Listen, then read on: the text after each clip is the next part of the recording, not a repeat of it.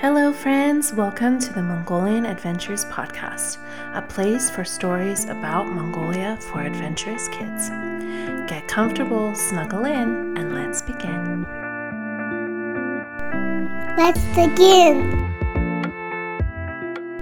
The climb down 600 stairs was much easier than the climb up 600 stairs had been. This morning had started bright and early, with Singun knocking on her door at 5:30 a.m. so that she could come and watch the sunrise from the top of the Zaisan monument. He swore it was the best view in the city, and after watching it, Minjin was pretty sure he was right. Then it had been time to say her goodbyes to Tsingun and Temir and to grandfather Solomon. She had taken in the view one more time and then started back down the many, many stairs, the next piece of her painting secure in her backpack. As she walked down, trying not to trip and roll down the hill, she thought of that mystery painting and the search that continued. She had been given the mystery of the Zanabazar Art Museum, where the art historian there gave her a picture of a piece of a painting that they were trying to find. Minjin had succeeded in finding two more pieces that fit together, and now she was off to continue looking for what remained of the artwork. She also had to keep looking for a place that could be her new home, and in turn, figure out what she wanted to do for the rest of her life for work. Not a big deal at all. An art history mystery to solve, a new home to find, and a career decision. Piece of cheese, Mouse Kadir. Lost in her thoughts, and if she's honest, worries. Minjin made it back down the hill and to the mouse transport stop. She grabbed some hot cheese from a little stand as she waited, the perfect breakfast on a morning when she was sleepy and a little overwhelmed. Nothing cheered her up more than a cup of hot cheese. She boarded the mouse transport, paid her fee, and took her seat. The ride was short, and it was early enough that traffic was light. They made it to the museum in just a few minutes. Minjin got off and walked to the sign that read Bogd Khaan Palace Museum. Underneath, she read the operating hours, which listed them as being from 10 to 5. Wait, 10 to 5? Dang it. Minjin checked the small red watch on her left leg. 9:05 a.m. She still had almost an hour to go. Feeling frustrated, she found a spot by the mouse entrance and plopped down, her bag falling to the sidewalk next to her.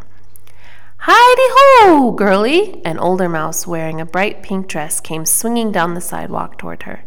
Her lipstick was bright pink, too, as were her rhinestone earrings, and the big pink rings shining from all of her fingers.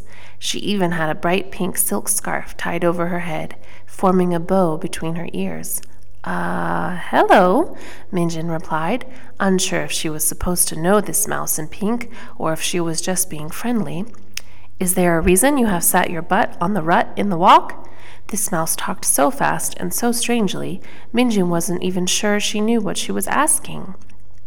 Oh, sorry, she answered, standing up and brushing herself off. I was just waiting for the museum to open since I got here early.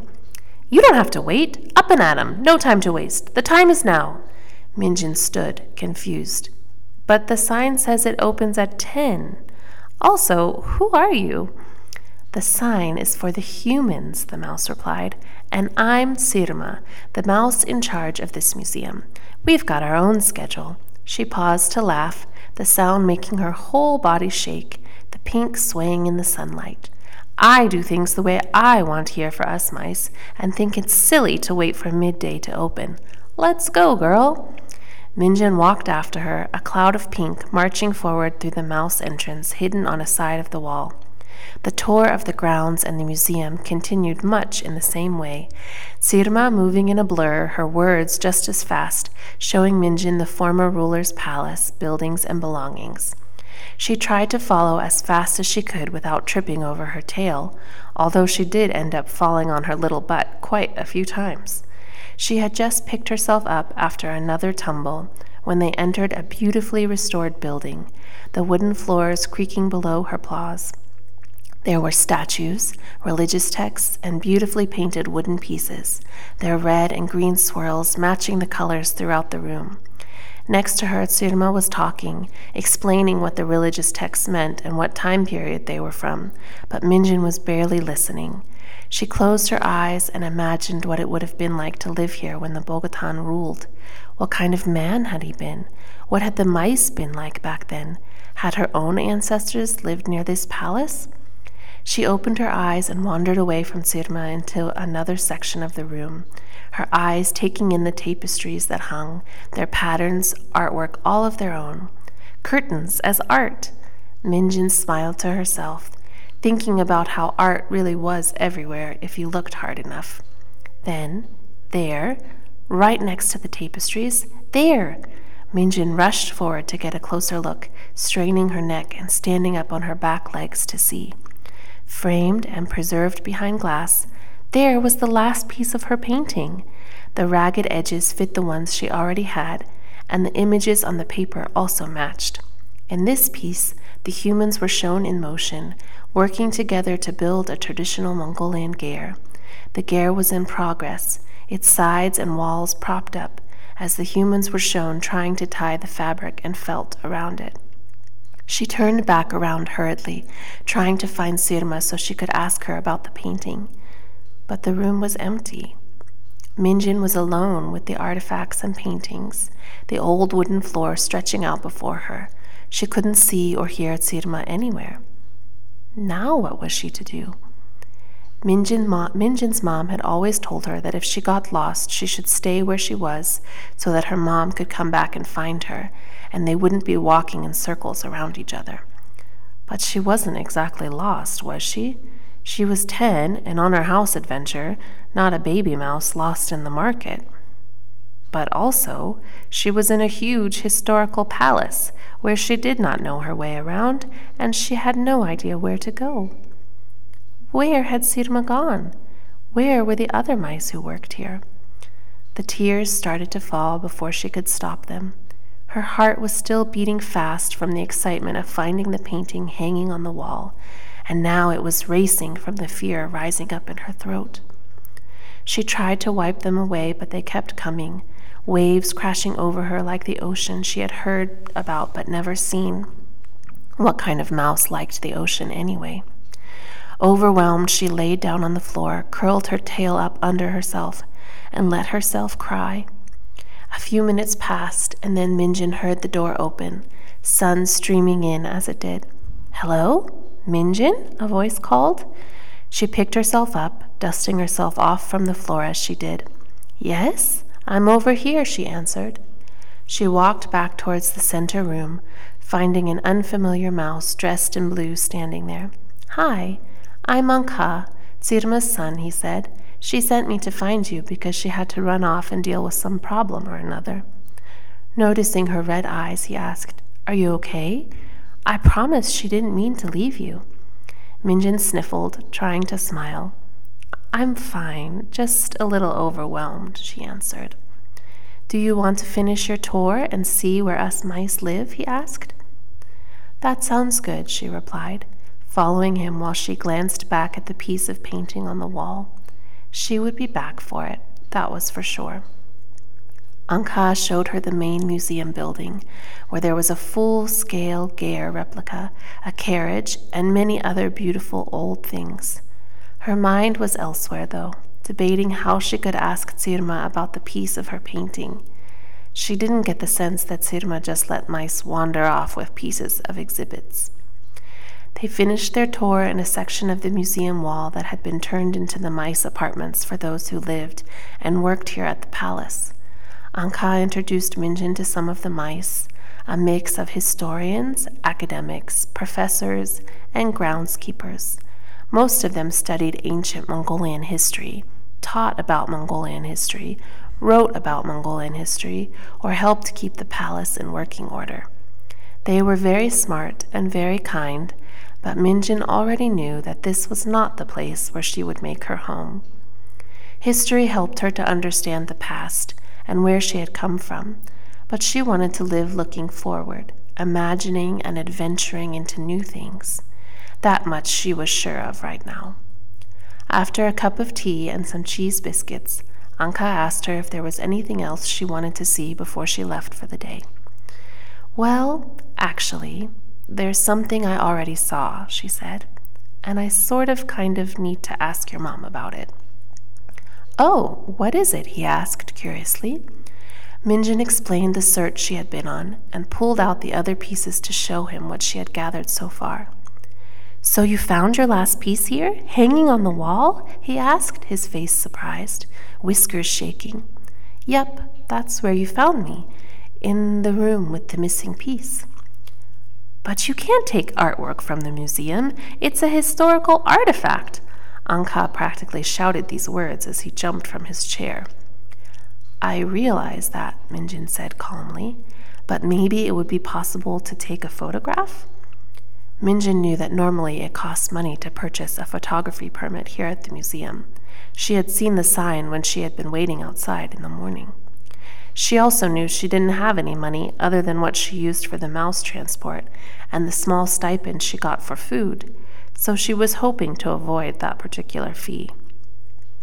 Okay, let's go ask my mom, Anka said, motioning her to the door. They climbed through the wall and into another long hallway, this one closer to the ticket area and entrance to the museum. They entered Sirma's office, a tidy little wooden room with a desk and a few chairs, and bookshelves that covered every other available space. Sirma sat at her desk, talking on a phone, muttering about humans who break precious artifacts with their huge, clumsy hands, and the importance of mice repair. She said goodbye quickly when she noticed Anka and Minjin standing in front of her. My son! And the mouse who sat on the floor outside and ignored most of my tour, she exclaimed. My name is Minjin, she said in return. Thank you for your kindness and your tour. I'm sorry I was a bit distracted for some of it. No cheese, no problem, Sirma replied. Now have you come to declare that you would like to work and live here for the rest of your days? What historical specialty would you like to claim? You can use some of these books for introductory research if you want. Oh, I'm actually not here for that, Minjin said, suddenly nervous. Although I'm sure that would be great, but it's about a painting I saw while on your tour. She took a deep breath and started the story, winding her way through her time at the Zanabazar Art Museum. Oh, that place, Tsurma had said, clearly feeling that her museum was the better one. Her search in Bogodol and the Zaisan Monument, and how she had ended up here at the Winter Palace. I can't give you the painting, as the humans would throw an absolute fit, Sirma said, laughing. They break everything with their huge hands and then ask us to fix it. But cheese help us if we ever want to use any of the pieces for research ourselves. Minjin nodded, deciding listening was better than talking at this point. But I don't see why I couldn't give you a picture of the painting. Then you could take it back to Miss Fancy Art Historian Lady at Zanabazar and tell them the missing piece is here at the Better Museum. At this, Tsurma huffed, her entirely bright pink outfit shimmering as she stood up quickly from the desk. Yes, that's what we'll do. I will give you a picture, and you can march right back to that silly art museum and show them where it's been this whole time, if they would ever bother to even come here. She continued to mutter about Zanabazar as she moved around her office, collecting a camera and other supplies in a pink swirl of energy. Sirma continued her march out of her office, down the hallway, through the museum building, and back outside, Minjin and Anka trailing after her. They reached the palace room that Minjin had cried in, and Sirma stopped in front of the framed painting. She raised her camera up, took a few pictures, and swirled back out again, yelling, Just meet me back in my office in 20 minutes. I've got to print this. Minjin turned to Anka. Your mom is really a force of nature, isn't she? Anka laughed. She has been for my whole life. Did you ever think about living somewhere else? Minjin asked, suddenly able to focus on the mouse in front of her instead of herself. I guess I did consider it, Anka answers thoughtfully. I hopped around a bit on my house search, saw some different places, but I think I always knew in my heart that I would end up back here. I love the history of the place and the chance to share it with others, and it seems important to me that we preserve and protect our history so that we can remember and learn from it for the future. Minjin considered this, nodding her head as she thought, Yes, that seemed wise, to learn from our history so we could go forward. She wandered through the palace yard until it was time to pick up the photo, considering what she should do next and where she should go. After goodbyes with Sirma and Anka, she had once again boarded the mouse transport and headed back towards downtown. Before she could go anywhere, she needed to stop by the place that started this mystery. Then she could think of next possible homes and jobs. One thing at a time, one nibble of cheese at a moment.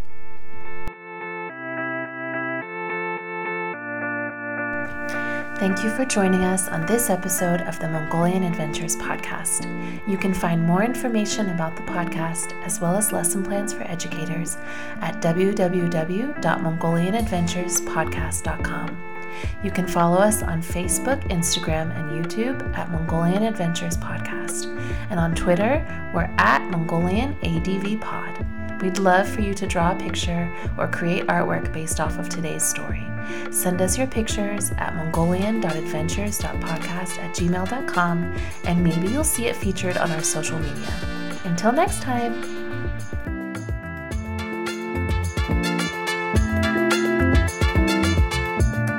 May your adventures be big and your dreams even bigger.